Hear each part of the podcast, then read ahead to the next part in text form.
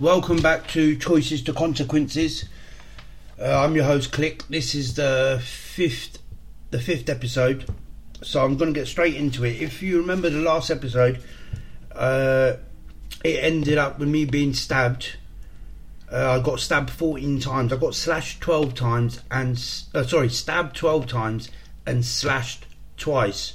Uh, I, I, still haven't got any feeling in my right, in my in the back of my right hand, the last two knuckles. I can't feel anything all the way down to the wrist. So anyway, yeah. So I was in the hospital. I didn't want to move back to Hatfield. It wasn't safe for me. I mean, these guys nearly finished me off. Uh, so I stayed in the hospital, and they gave me a move from the QE2. They moved me to St Albans, which is where I've always wanted to move because that's where I grew up. That's where my family is. That's where all my friends are. So anyway, I've uh, they've moved me to St Albans, but where they've moved me is is uh, Jersey Farm, Sandridge. So it's miles out anyway. I mean, it takes you like an hour to get into the town. So uh, I've moved there. I'm uh, I had a few odd jobs here and there. I remember working in some factory in Hatfield and you know worked there for a month, got my first payday, and that was it. I'm off again. I was working back at the taxi base on and off. This taxi base is actually a friend of mine that owns it, and I worked for him on and off for maybe 15 odd years. So I'm right back at it, getting stabbed and slashed and beaten. It didn't deter me from using. It should have done, but it didn't. In fact, to tell you the truth, it was like it never even happened. Oh, yeah, I got stabbed. Okay, to the back of my mind. I mean, anyone else, I'm not trying to say I'm unique or anything, but if it was any sane person, they would think, you know, this is a wake up call. Stop now. But honestly, it, I, it didn't even cross my. Once it was done and all the wounds were healed up, it didn't even enter my mind. So anyway, moving back to St Albans wasn't such a good thing. Why? Because I'm back at it with all the people I started smoking with. So I'm around all of them. Their habits are through the roof. So I'm visiting all of them, smoking all the time. I'm out. Uh, I'm doing you know petty shoplifting, nothing really major. Petty shoplifting, odd petty crime, uh, robbing the odd person for their parcel or parcels. Nothing, nothing like loads of money, but enough to. And then obviously I'm working at the taxi base or at some factory or just some random little job. So uh, I'm ticking over in the sense of every penny I get going straight on drugs so I'm funding my habit through the roof. My habit now is through the roof because what happens is this: you'll uh, you'll be using like I'd like to say like consistently, so steadily. So you're doing twenty pound a day, thirty pound a day, fifty pound a day. You get paid. You might do hundred pound. Don't get me wrong; every penny's going on it, but you, it's broken up. Uh, be, why is it broken up? Because your earnings broken up in the sense of this let's say you get paid them days two fifty was a quite decent wage, so you get two fifty a week. Fifty pound I would have subbed through the week. Two hundred pound. That's not a lot when it comes to smoking crack and heroin. It's not a lot at all. It's nothing, in fact. So that gets smoked. Now you've got five six days till you get paid again, but you still got a habit to feed. So you go out and earn. So your earning now is twenty pound, fifty pound, forty pound. You have a really good day, you might earn hundred pound. I'm talking about shoplifting because uh, don't forget, for you to earn a hundred pound from shoplifting, you've got to steal about four hundred quid worth of stuff. This uh, back in the day, you stole a hundred quid worth of stuff, you would get fifty pounds straight off the bat, half price, no ifs, no buts. But uh, now, or back then, even now, now's even worse. Uh, back then, then it went down to like thirty percent. So every hundred pound, you'd get thirty quid and if they knew you were a user, you got 20 quid. And do you know who ruined this? It was the users themselves. Why? I'll tell you why. This is what they started doing. They'll go and let's say they've got hundred pounds worth of stuff. I keep using a hundred pound because it's just a round number. They've got a hundred pounds worth of let's just say I don't know, a hundred pounds worth of clothing. It's not a lot. I'm just giving an example you're not going to get 50. So you, you, you start off at, I'll give us 40 quid, mate. The guy goes, nah, it's too much, nah, it's too much. And what ends up happening is this you end up bartering with him, and you need the money more than he needs the item. So you'll end up bartering with him for, for a good fucking 10, 15 minutes, and what will happen is he'll turn around and say, "Do you know what? I don't really need it." So then, what you do as a user is, look, I've got him right there. I need the money. He don't really need the item. So what the user started doing was this: hundred quid worth of stuff. Just give us twenty quid. Just give us twenty quid. So now the flat rate became twenty pound for hundred pounds worth of stuff. Everywhere you went now, this was it. And what happened? It, it started off at twenty quid. I honestly, I've honestly accepted. Uh, I used to nick these Philly shavers like you know those electric shavers? Philips really expensive. They were like 250 quid and this is going back then. And i would get 20 pound or i would accept 20 pound. Now you do the percentage on that. God knows how, how, how bad it is but you do it. One time i'd nicked so many i was struggling to get rid of them i remember selling two two of these philly shavers for a tenner just because i didn't want to walk around with them so yeah, we ruined it for ourselves. And then obviously the internet didn't help. Uh, but that wasn't such a big thing back then. I'm talking about now with the internet. So anyway, so look, I'm on my ass. I've fallen out with my family badly. I've fallen out with my landlord even. He's taken the flat back off me. So now I've got a habit to support. I'm homeless, and when I say homeless, I mean I'm homeless. I'm in a bad way. Uh, a lot of people say they're homeless when they're not, meaning they've still got places they can go. Uh, sofa surfing, in my eyes, is not homeless. Homeless is what it means homeless, less at home, as in sleeping in parks, graveyards, uh, breaking into old cars that haven't moved forever uh, just to sleep in the back, uh, got people's garden sheds community centre gardens. I would do all of that, and I have done all of that. That is what I call homeless. You know, it gets so cold at night, mate. Honestly, it's, it's you don't really sleep. Uh, you, you might get a little ten minutes awake, ten minutes awake, and that's how the pattern goes. So anyway, look, uh, I'm in a bad way. No one wants to speak to me. No, one, I'm disowned left, right, and centre. I've got nowhere to turn what do I do? And I can't believe I've done this. In a way, it's a good thing because my second son was born. What have I done? I've picked up the phone. I've managed to get my wife's phone number, and don't forget we've been split up for a while now. I haven't spoke to her, haven't heard from her, uh, and I've rang her and I've said, look, I've got nowhere to go, and I'm talking a good while, uh, and not months, longer than that. And she's gone, look, this is your child. I'm still your wife. Come. I was kind of shocked. I was kind of blown back by that answer. So I got my pal to give me a lift from St Albans. She was living in uh, Garden City near the hospital, and bam, I moved in with her. I promised her I'm not going to smoke. I'm not going to do anything. Uh, I'm in Welwyn. I don't really know anyone. And what have I done? Believe it or not, I've sorted myself out.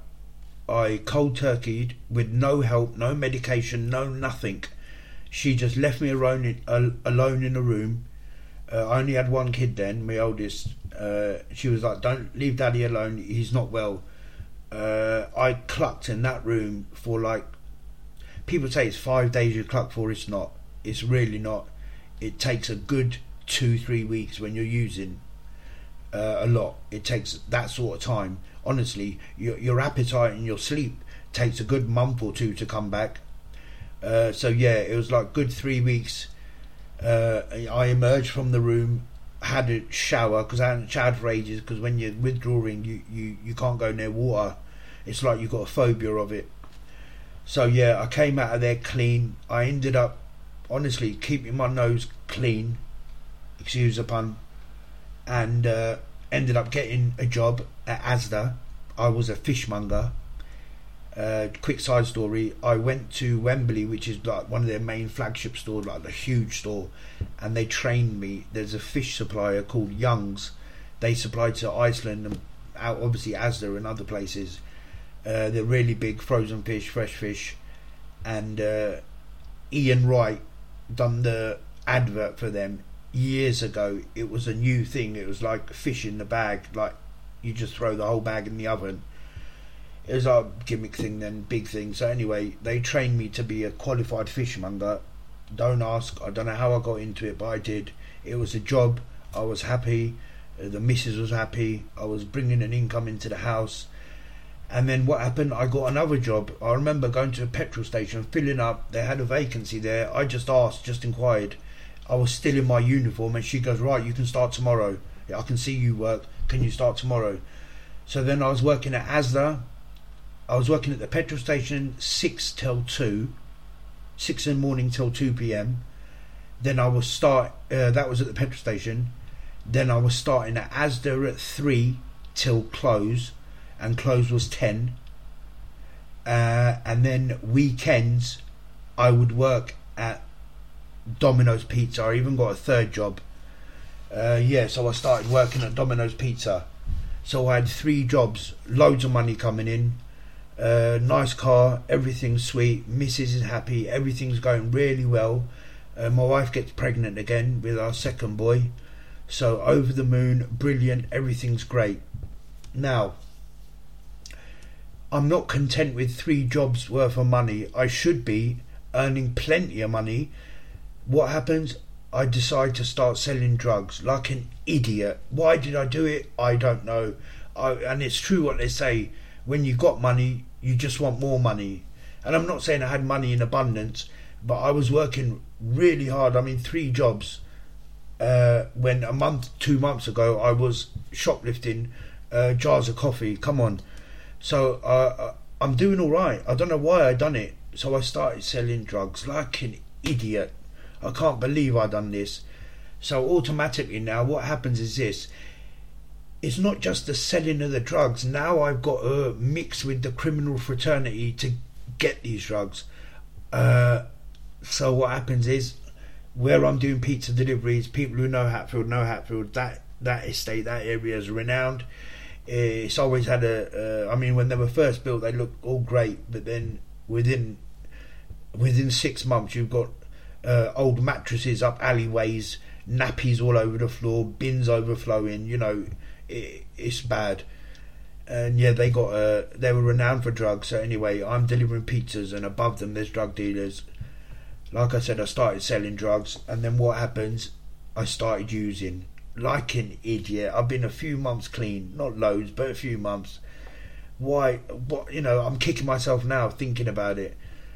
I should have just stayed content, stayed happy. I'm earning a decent wage from all three jobs. I just wanted more money, more money, more money, and that's what happened. I started using again, and honestly, building yourself up from nothing, from where you've been happy, now you want to work and doing all that, takes a few months but to fall off, it honestly, you fall off within hours. I've started using again the telltale signs now. My money when I'm bringing it home is not as much as it usually was. Now the lies start. Oh, I didn't do a shift then, and oh this and oh that, and oh this and oh oh I wasn't working that day. I just went to help a friend out, and all of the lies start. Once the lies start, uh, you know, it, it just goes from bad to worse to worse to worse. I didn't know, you know, uh, what could I say? She saw in knew. I think in her heart of hearts she knew, but she was willing to give me the chance because I'd come so far. So, uh, yeah, I start uh, not caring about my appearance as much. You know, the shaving, the bathing every day, that's going out the window. I'm waking up, and she knows the signs. I'm waking up clammy, sweaty, uh, nose dripping and then I pop out for half an hour, come back, and I'm cool. I'm fine. She's not silly. She knew. She's like I said. She lived in with me in Pakistan, and she saw, and I explained to her what a habit was, so she knows. Uh, yeah, man. How I, I, so bad, and then obviously my wife's pregnant as well. Uh, more stress on her. So uh, yeah, that's what started happening. So anyway, I've lost one job. Uh, I'm clinging on to the other two. You know, sometimes I'd say to my missus, oh, I'm going to work, but I wouldn't be. I would have got paid that day and I'd be out blasting the money. Then I'd come home and come out with some outrageous excuse. Uh, I, I, I, lost the money at a petrol station. Uh, someone took it out my, you know, coming out with stupid things. You know, looking at the time, I'm thinking they're great. The lies are brilliant. You know, she will never see through these. But saying them out loud now, they're pathetic. So now I've got a full, you know, literally within a week, not a week, but you know, within a couple of weeks, I've got a full blown habit now what's happened now? Now this is happening. She's now booted me out the house. Uh, I've lost. I had two cars. One of them I've lost. Uh, yeah, raging habit. I've lost all of my jobs now. Oh dear. Now I'm in a bad, bad way. Uh, yeah, I couldn't believe it. You know, and last, you know, three weeks prior, I had three jobs and everything was sweet. Uh, within a month, I, I've lost all my jobs. I've got a raging heroin habit, raging crack habit. I've lost one of my cars. I've been booted out the house. I can't see my kid. My own family from St Albans doesn't want to know me. My wife and that she doesn't want to know me. I'm living in my car. Within three weeks, I've fallen off that bad. Right. So the guy that I'm uh, getting bits off, who I'm scoring off, one day he's asked me, "Excuse me, have I got a license? I've got a driving license." And I told him, "Yeah, I've got a driving license." He goes, "All right, do you want to do some work?" I said, yeah, cool, no problem, you know, because end of the day, me doing petty theft, trying to support a habit which is growing rapidly or has grown rapidly out of control. It was just a, it was just a, a, a easy thing for me to do. Drive round, uh, dropping bits off, you know, being around drugs majority of my life, so it's not it's not hard to do. You just drive around, he'll tell you where to go, you go there you drop off uh, 20, 40, 60, 800 quid or whatever it is, get the money. Whenever the the amount he's giving you to run out, normally around 500 or a thousand pounds up every time. Uh, that'll normally get done in a few hours. Uh, you go back, here's the money, here's the reload. And it was a 24 hour operation, so yeah. Uh, I said, yeah, no problem, I'll do that. I was getting paid because I was doing like near enough 20 hours 20 honestly some days I'd do it for two days straight have four or five hours sleep back at it again. I was getting paid 20 30 30 pounds for expenses so that's food fags and top up for the phone credit. And I was getting paid 200 pound a day uh, which I could take in drugs. I always took it in drugs. I mean I may tried to kid myself like no I'll take the money but I'll always end up getting drugs with the money regardless. And then you'd give me three items to start my day off that that morning. The good wage, man. That's near enough three hundred pound, and I'm talking back then. Uh, I mean, it weren't three hundred to him, but uh, that's what I was getting. Near enough that. So it's a good wage, man. So anyway, that's what I started doing. Back then, he was the only one doing it in Hatfield and Welwyn, Hatfield and Welwyn, he covered them too. He was the only one doing it at that time. And it was £20, 20s only, 3 for 50 or 6 for 100 quid. And two areas to cover. So what I would do is, he, I, he got me two cars. Uh, I can remember it was a Calibra V6, beautiful green colour, and a uh, uh, Land Rover, not a Range Rover, the small ones. The is it a Land Rover, maroon colour so what I would do, I'd use one car for one area, the other car for the other area, and you'd get calls all day, all day long. Go to from Hatfield to Welwyn to Welwyn to Hatfield, back and forth, back and forth. So I'd park at the halfway mark around the Bush Hall Hotel, and then the next day I'd swap areas and swap the cars around. Uh, I don't know why we done that, because uh, you know, like I said back then, he was the only one really doing it and covering both areas. Police are all over us, really. And it's funny because I speak to Dave now, the the officer who's my C2 officer, and I mention a, a, a copper's name from back then, who was the drug squad version back then. And yeah, he's he's uh, he's quite a well-known copper. I think he's retired now. But uh, beat this, he used to ring me up in the mornings or, in the, or even in the evenings and go, uh, "All right, click. How, how, how many rocks you sold today? How much brown have you sold today? You know I'm going to get you. You do know that, don't you? This is the conversation I was having with the copper. Crazy. But uh, yeah, one one thing that sticks out in my mind was uh, we just picked up. I think it was an ounce. It was late night. We couldn't get to South London, and no one wants to do the South London drive at two in the morning. So we needed an ounce of the light one, the white, just to tick over till the morning, and then uh, we'll go up South London so I remember that. Uh, I remember getting it, going up to certain flat, chopping it up, wrapping it up, uh, back in the jeep, and now we're flying. So we're coming from Hatfield to Welwyn. I knew it. I just had a feeling it's two, three o'clock in the morning. Any chance police see us now? Guaranteed we're going to we're going to get pulled over. There's no reason for you to be out at this time. And what happens? Woo woo! Police see us. Boom! We get lit up. I'm not pulling over because he's got all that on him, and it's all in twenties. So he's got an ounce chopped in twenties plus what he had before of the brown. So you know, like, oh dear, what do we do? What can we do? So he's gone to me here. Take some of these, and they're wrapped well, and they're wrapped well for this reason, and this is this is why they're wrapped well, so you can swallow them. Uh, they won't break up inside you, and you can poo them out.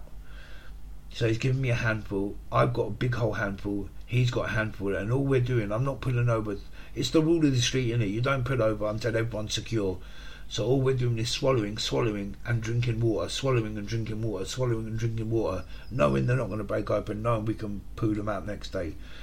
What happened is we get pulled over. I mean, finally I, I pull over. They come, search us, nothing.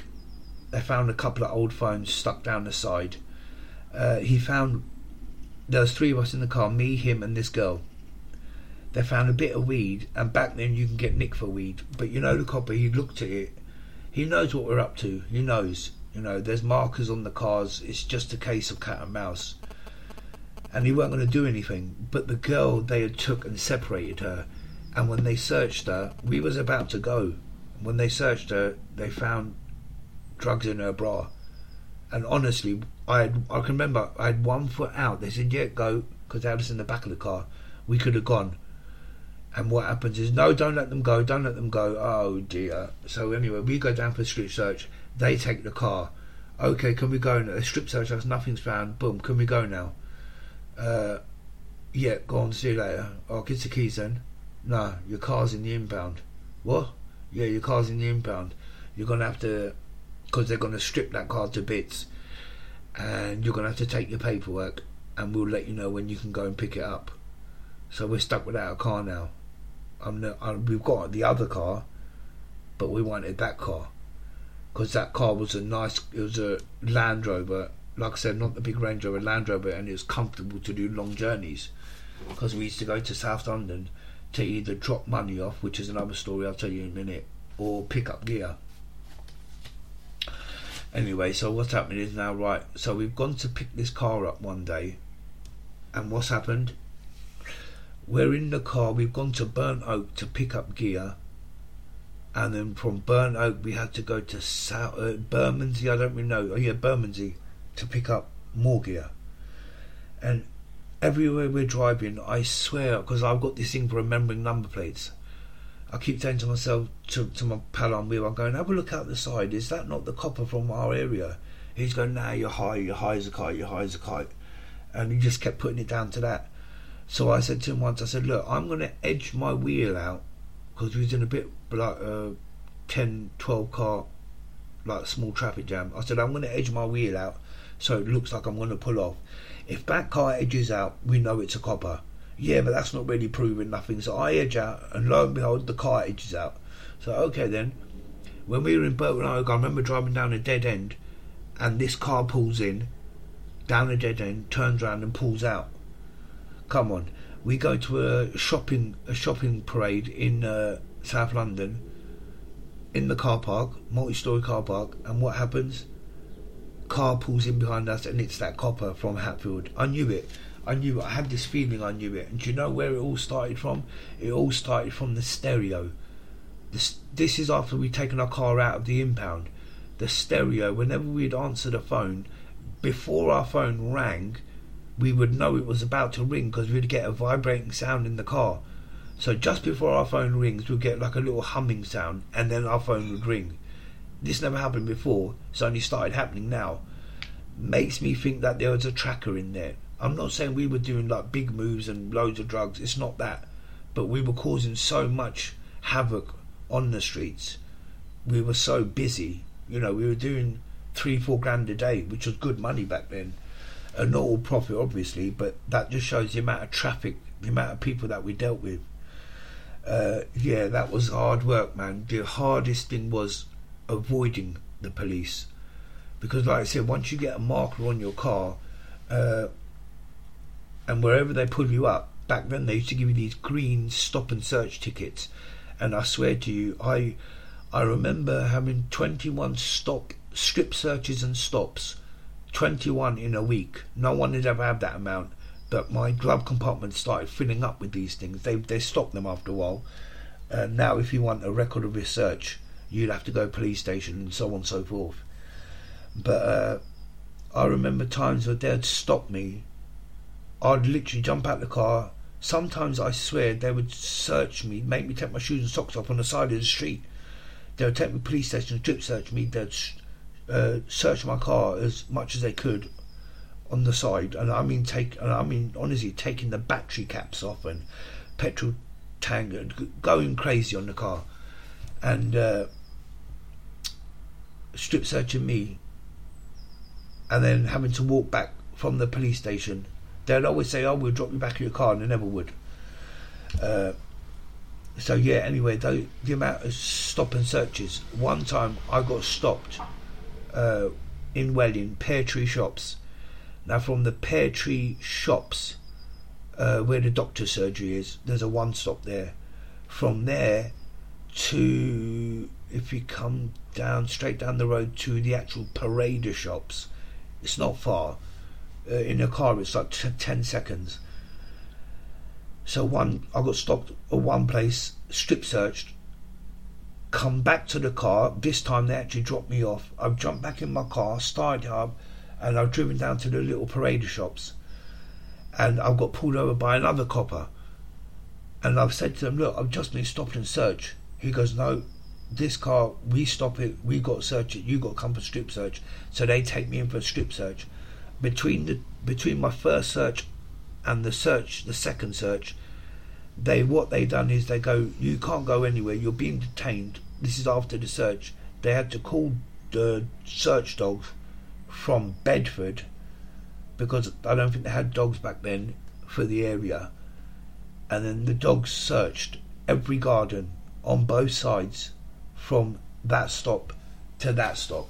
It started getting so out of hand. I mean, I would have to go every three, four days to uh, South London to drop money off a dirty block of flats, horrible. And I used to drop up to the guy in the wheelchair, but that's another story for another time. Black guy in the wheelchair, paralysed, neck down. Uh, that was the first time I see a gun, believe it or not. Uh, but anyway, uh, he had an entourage around him, and I, I, I, was I was so scared. But like I said, that's a story from another for another time. And like it was a cat and mouse game for me to even join the motorway. Once I joined the motorway, I know I knew I'd be like semi all right, but it was trying to get to the motorway to get and on my journey to get to South London, uh, knowing that if I get pulled up, that money's gone. Knowing if I get pulled up and that money goes, I've got an answer for that. Uh, I haven't got that sort of money. I'll be working forever to pay that off. Uh, yeah, like I said, it just it just went from bad to worse, and trying to avoid the police and that was the hardest thing. It weren't so much concealing the drugs, it was more trying to avoid the police. And like I said, knowing, I remember whenever they stopped us, which was often, guaranteed two or three times in a day, whenever they stopped us, the first thing they'd do is grab our hands, uh, and one would grab my throat uh, or pinch my nose. I remember one copper got me on the floor. Uh, we were called, there's a woman stood there. She was drug squad back then. Her her initials were S.J. Anyway, I remember being stopped and put on the floor, and the copper's going to me, Do you think I'm a mug? Do I look like a effing mug? This is the copper saying it to me while he's got his knee in my back. And then he's going to her, Spray him, spray him. I can see it in his mouth. Uh, adamant that I've swallowed something. Alright, I did swallow something, but it's not the point. Uh, things started going like that, started getting worse. The, the, the the hard stops, I think they called it. They started getting really worse. Uh, the way they dealt with us, it, you know, it, it, started going from bad to worse. Uh, it really, really affected making money. It really affected it. Like the takings were dropped from like a three, four grand to down to eighteen hundred pounds. Sometimes, some days it would be about twelve hundred pound I was thinking, what's going on here? Because uh, so many times we'd be dealing with customers and police would pounce and uh, we'd all disperse. So the users would be like, well, we lost our money and we ain't got the drugs.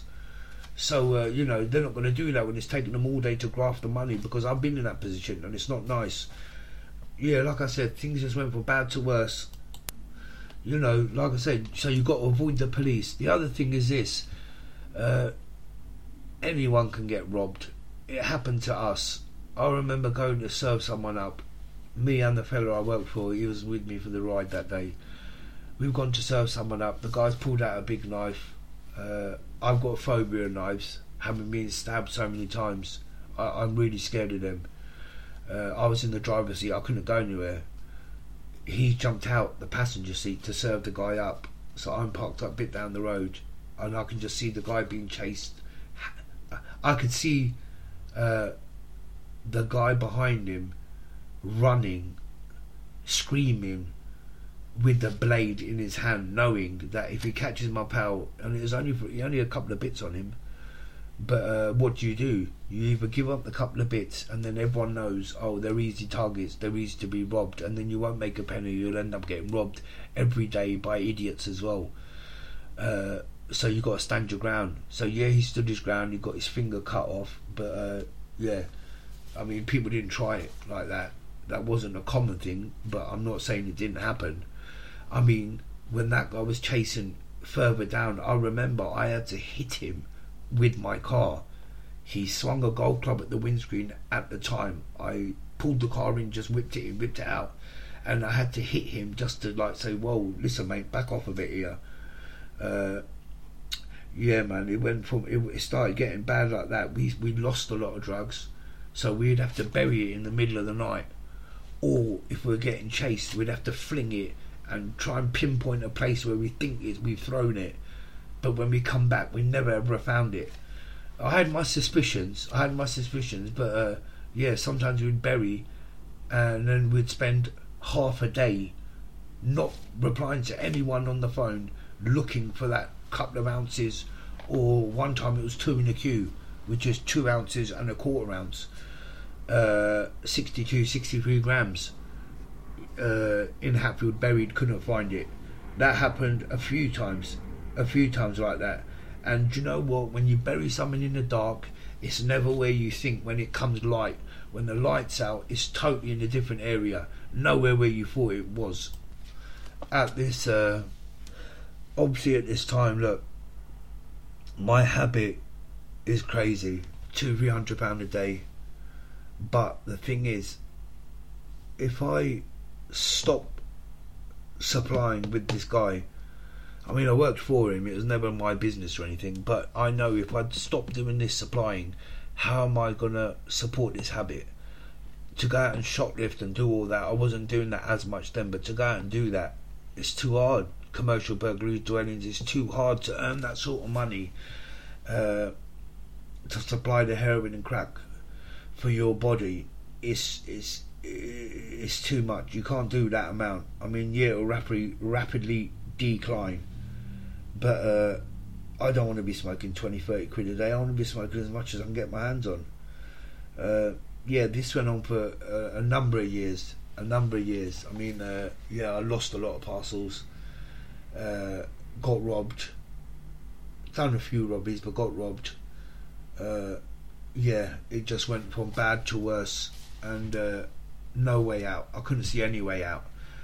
I couldn't see it ending. I'll tell you how it ended. The guy who I was working for got arrested and he was here illegally. He got deported back to a European country and then obviously the business stopped uh, and that's how it ended. Uh, yeah, so when it comes to drugs, supplying drugs, smoking drugs, honestly, without sounding big headed, it's nothing to be big headed about.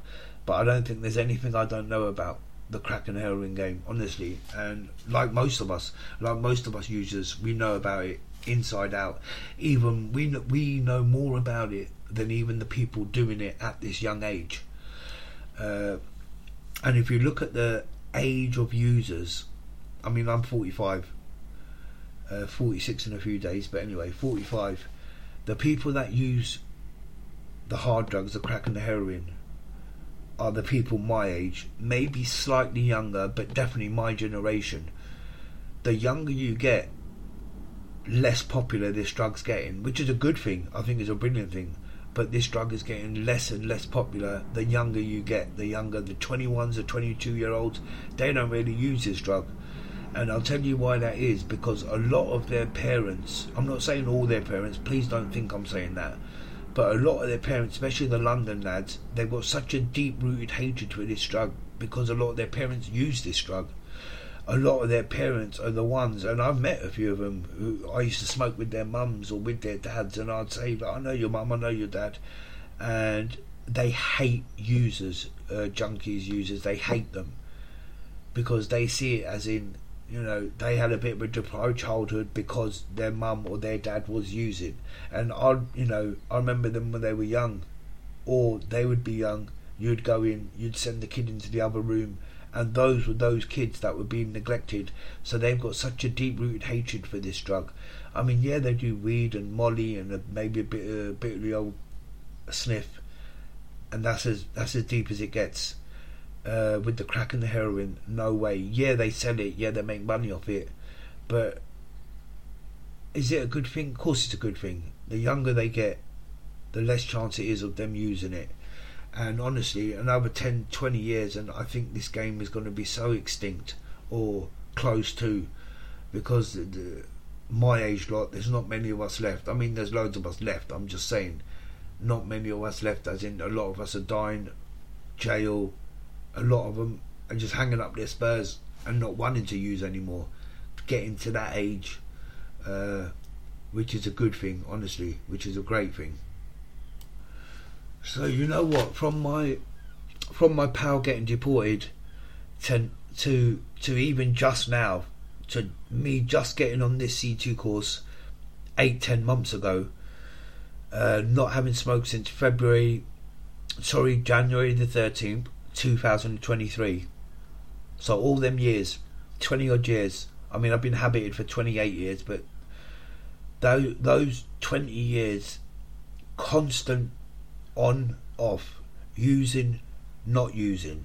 But when I say not using, I mean not using for a couple of weeks uh, in between paydays, which is a common theme. A lot of users will say, Oh, I haven't used for three weeks. The reason you haven't used is because you've got no money. So uh, it's a difference between not using when you've got money in your pocket, not choosing to use, or not having the means to use they're two different things. Uh, yeah, but I, I, I, I, struggled with it because uh, with me, I go to that extreme where I can't just smoke a little bit. I really can't. Uh, if I'm smoking, I'm all in. Uh, and that's me with anything addictive behavior, addictive personality, addictive traits, whatever it is. That is me all in all. If, if I'm doing something, I'm doing it all the way. Otherwise, listen, there's no point doing it. Uh, yeah, so he gets deported. I'm now struggling. So now, look, I mean, look what's happened to me. I've broken up with the missus. She's had our second child. Uh, I can't see them. I don't even speak to my own family. I've got no way of uh, like a steady income, selling drugs, supplying drugs, working for someone who's doing it. None of that. I've got a raging habit. I'm homeless. Uh, I've lost both the cars the business has just gone kaput. So I'm I'm ten times worse off than when I started, and that's another common thing. Uh, when it crumbles, it crumbles so quickly that uh, you lose your footing. Because when it happens, like I said, it happens so quickly you don't even realise, and it is a domino effect. The first one goes, and honestly, before you can blink, the last one's dropped. Uh, yeah, so I mean, look at it. I was doing well, three jobs, everything sweet, money saved, car outside, everything paid for, living life, working hard, and look, just fell to bits so quickly. I was so devastated from where I was to where I ended up. Uh, and you know what? The damage you do uh, and this is why with me, especially with the cry wolf thing, especially now. I mean, it's a bit better now, but now as in this time, when I say I'm getting clean or I'm doing well or I am clean to any family member of mine, uh, they roll their eyes like, "Oh yeah, yeah, all right, yeah, sweet, yeah, we're happy for you." Oh yeah, here we go again, uh, and I know that's what they're thinking. Uh, I'd, I'd, I'd be, I'd, I'd, probably be worse than them if I was, if I was in their shoes. But uh, you've got to go through it. You've got to expect that. You've got to expect that from them because I've done it so many times. I've lied about it so many times. You've got to expect that from them. That when you say, "Oh, I'm getting clean," uh, oh yeah, yeah, here we go again. That do you know what? I don't even like mentioning it now. I don't say, "Oh, I've been clean this amount of time." I mean, I say it to myself because it's been a year, and I'm very happy. But I don't like praise and I don't like people acknowledging, oh, look how well you're doing. Dave says it to me all the time. My counsellor says it to me. Even the judge, when I go for my monthly review, even the judge says it. And you know what? I don't like it. I hate it. Uh, I even say to them, look, I don't like praise. I don't like. I don't like it being mentioned. But uh, yeah, they they do it, and sometimes they say, look, come on, you got to take a bit of a. You got to take a bit of praise, man. You've done so well but uh, I'll say to them, yeah, no problem. But deep down, I don't like it. You know what I'm going to do? I'm going to do a whole podcast, like a whole episode on shoplifting because uh, it was my bread and butter for, for many years. Uh, and I'm not just talking about one or two items. I, you know, that's how it starts. But like with any like real shoplifter, they'll tell you it just progresses, progresses, progresses people start putting in orders for stuff you haven't even got yet. And uh, just like a lot of people that are supporting habits by shoplifting, once you find a quick earner or good decent earner, we drain it dry. We drip its blood and drain it dry until it, it just can't be done anymore. So I'm going to do a whole episode on how I shoplifted, methods I used, what I done. A disclaimer: shoplifting is not good. Please do not do it it's against the law. You will get arrested. You will go to court. So yeah, but uh, believe it or not, you can make more money shoplifting if you know what you're doing than you can being a burglar. Uh, yeah, man. Like I said, and I'm talking about sh- shoplifting anything. It's just about it's about demand, isn't it? So I'm talking anything from trays and trays of coffees to drills to uh, drill bits, I don't know, to trainers, to clothing, to to markers, uh, to uh, Parker pens, anything at all. It's just about what they want, and what happens is this: the cheaper the item gets, the more in bulk you have to get it, obviously. But uh, I'll do, like I said, I'll do a whole episode on that. Around this time, I've said, you know, look, I'm not, I'm not selling anymore. I'm, I'm, I've split up from family both sides kids, missus, and mum and brother and sister that side. Uh, I'm I'm shoplifting, but not to the extreme that I was later on, like a year, a few years down the line. So this is going on for for a while, and what happens? I pick up the phone again, ring my missus again, and say, "Can I move back in with you again?" She says, "Yep, no problem. The kids miss you." And you know what? I use that she used it to, you know, to say when I can and can't come round, and I used it to say I need to see the kids. Uh, and that's what you do when you're a user. You manipulate the closest people to you because they're the easiest to do it to. Uh, yeah, so I moved back in with her, and then from Welwyn, she when I rang her, she had actually moved to Luton. So now I had to move to Luton, and those who know know Luton. Come on, man. It's just no disrespect to any of the Luton boys out there, but come on, Luton. It's renowned. Uh, I'd say there's more drugs there than anywhere I know. It is in abundance. So yeah, I, I was right at home, but uh, I'll do a whole episode about that. Anyway, you know what? Thank you for your support. Big shout to George Bagnall for helping me with the podcast. Uh, big shout to Dave.